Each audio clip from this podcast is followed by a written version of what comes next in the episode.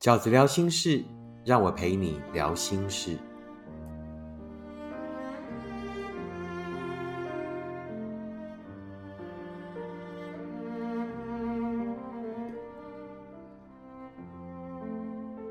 大家好，我是饺子。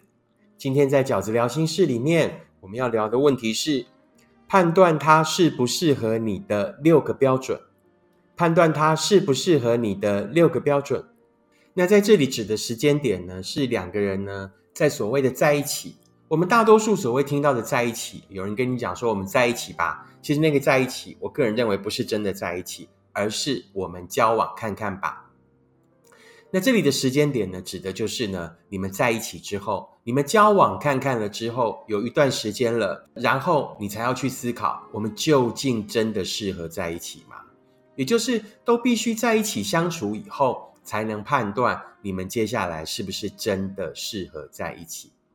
那在这里所指的六个判断他适不适合你的方法，也就是所谓两个人在一起最低阶的标准。就是我们两个人在一起相处了一段时间以后，然后由你来判断，究竟我们到底适不适合在一起呢？因为是最低阶的条件，所以呢，我会建议最好对方是六个标准都符合，才会是一个我比较建议你继续交往的对象。判断他适不适合你的六个标准是什么呢？第一个就是你是唯一。什么叫做你是唯一？也就是你必须是他专心的、专一的要交往的那个对象，这个是最基本。两个人要交往，适不适合的第一个最重要的条件。我经常收到许多读者的来信，然后大部分是在问我说：啊，为什么男朋友还是会喜欢在网络上跟人家勾搭啦？还是会跟女生在通讯软体上聊天啊？或者在社交软体上眉来眼去的？这个对我来讲，就是连最基本的专一都做不到。不要在一份感情里面为了专一这件事情伤神。一个会对你专一的人，自然而然就会对你专一，而不是你要努力的去帮他灭火，努力的去消灭在他身边的那一些诱惑，你防不胜防，然后把自己搞得这样乌烟瘴气的，又何必呢？对我来讲，我其实蛮无法理解的。好就是为什么你你会喜欢这一个人，喜欢到可以容忍他，然后这样子搞七年三的这样，所以这个专一就是在一份感情两个人适不适合的最重要的，也就是最低阶的标准。一个不能对你专一的人，你就完全不要考虑跟他交往。一个不能对你专一的人，一定就是你在感情里面绝对不适合的人。判断你们两个适不适合的第二个条件是什么呢？经济独立，对方也不一定要这个家财万贯，或者是小开，或者是什么某企业体高阶主管，不一定啊。你们两个呢，如果都很年轻，也可以呢，这个各自从低阶开始，为自己的梦想打拼，一步一步往上走。可是他必须起码是经济独立的，不要在一开始你还能决定的时候，就跟一个经济没有办法独立的人在一起，没有必要让爱一开始的规格这么苦情，这么辛苦。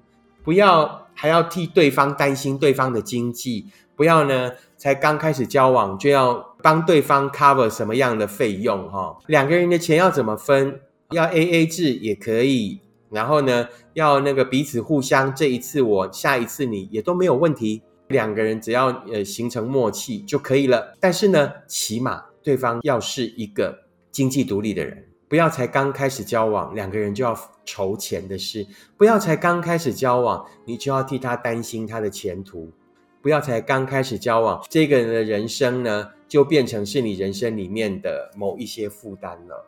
我觉得这个在一开始的时候，对一份爱来讲都太沉重，也不是所谓爱的真相。爱就是两个人要一起努力更好，而不是谁在一开始要 cover 谁。两个人适不适合的第三个条件，就是他是不是准备好的。那什么叫做准备好的？我们都在一次又一次的爱里面学习，没有人是呃先把爱学好才来爱的。我们一定都是在爱的过程里面学习，在爱的过程里面成长。我所谓的准备好了的意思是什么呢？就是这个人呢，已经是准备要接纳新的人，这个人呢，已经准备好要进入一份。新的关系里面了。不要跟那个带着前业的，所谓带着前业的，就是呢还带着情商，还没有从上一段的情商走出来的人，这种人不要碰，请他呢自己调整好，自己想清楚了，然后已经可以接受一份新的感情了，再来准备好的人才够资格给你幸福，绝对不要陪一个人走过情伤，陪一个人走过情伤是极有可能成为。他在这个时期的寂寞的替代品的陪伴，一个人走过情伤是极有可能到后来白忙一场的。他之前所受的伤是他在上一段的感情里发生的事，是他跟上一个人之间的问题，跟你没有关系。不要因为同情，不要因为对方对你展现了软弱，然后就在那一刹那陷入情网。尤其是从同情，然后从对方的软弱而衍生的爱意，其实是很不健康的，是很容易到后来变质的。然后甚至在最后告诉你说，他还是没有办法走出来，他还是想要先一个人。第四个判断对方适不适合你的标准，就是能不能够沟通。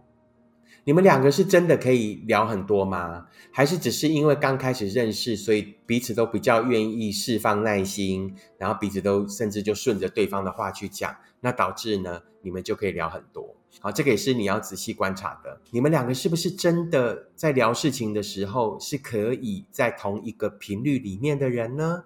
两个人能不能沟通这一件事情，其实是非常重要的。只有两个能够持续沟通的人。在生活里面才会有共感。那这个能够沟通呢？除了可以沟通，彼此是能够通之外，也要愿意沟通。你们两个是不是经常在可以在同一个共感里面聊天，在同一种感受里面表达？那对方又是又又是不是一个愿意跟你沟通的人？如果你认识的是一个在一开始就定了很多原则，然后就是告诉你我就是这样。反正你喜不喜欢我就是如此，你绝对不要觉得这样的人是很有个性，不要觉得这样的人呢就是呃很有态度，不是。这样的人意味着封闭、固执并且自我，绝对不要在感情里面寻找一个充满着自我的伙伴，一个以自我为中心的人是不可能跟你在人生的每一个阶段都经由沟通而产生默契。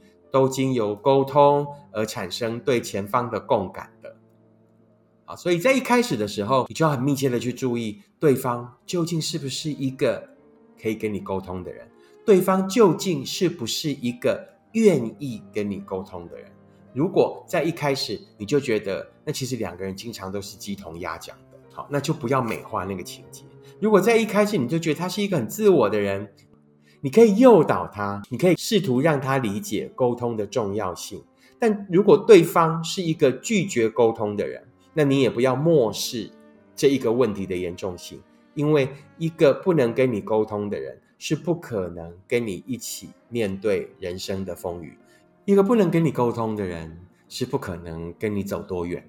第五个判断自己究竟要不要跟他交往的标准是什么呢？就是。彼此愿意调整。你在跟这个人交往的过程里面，必须发现，在每一次的沟通，这个沟通也包括某一些争吵。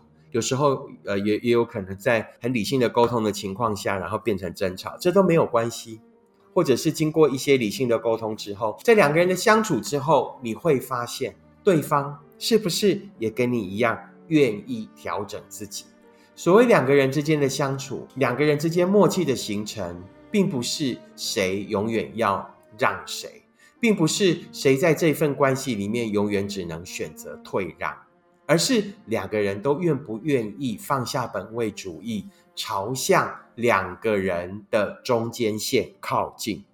一个愿意在关系里面调整自己的人，一定是一个在乎你的人。一个愿意在两个人的世界里面调整自己的人，一定也是一个懂得尊重你的人。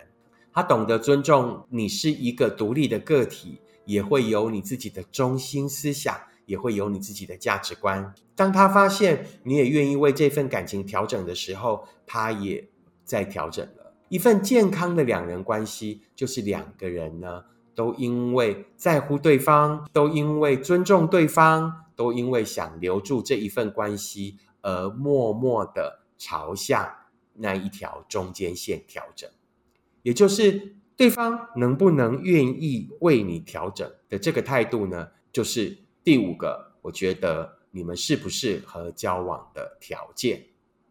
最后一个，你们适不适合交往的标准是什么呢？就是两个人有没有阶段性共同的目标。在两个人交往了一阵子以后，你们究竟只是填补了对方的寂寞？你们究竟只是制造了短暂的快乐，还是两个人也在相处的过程里面有了这个共同的目标？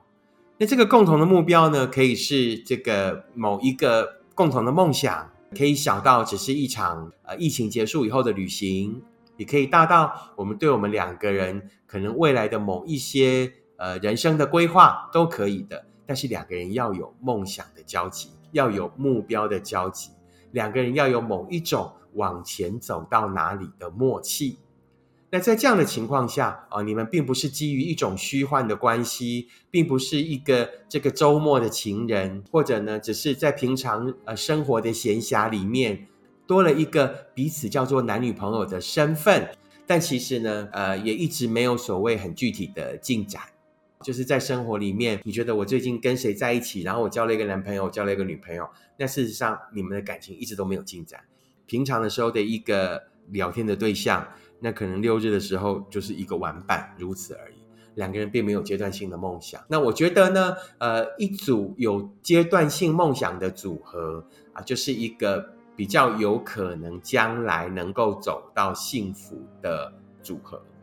我们很快的来重复一次，判断对方适不适合你的六个标准。在段时间的交往之后，在两个人逐渐呢。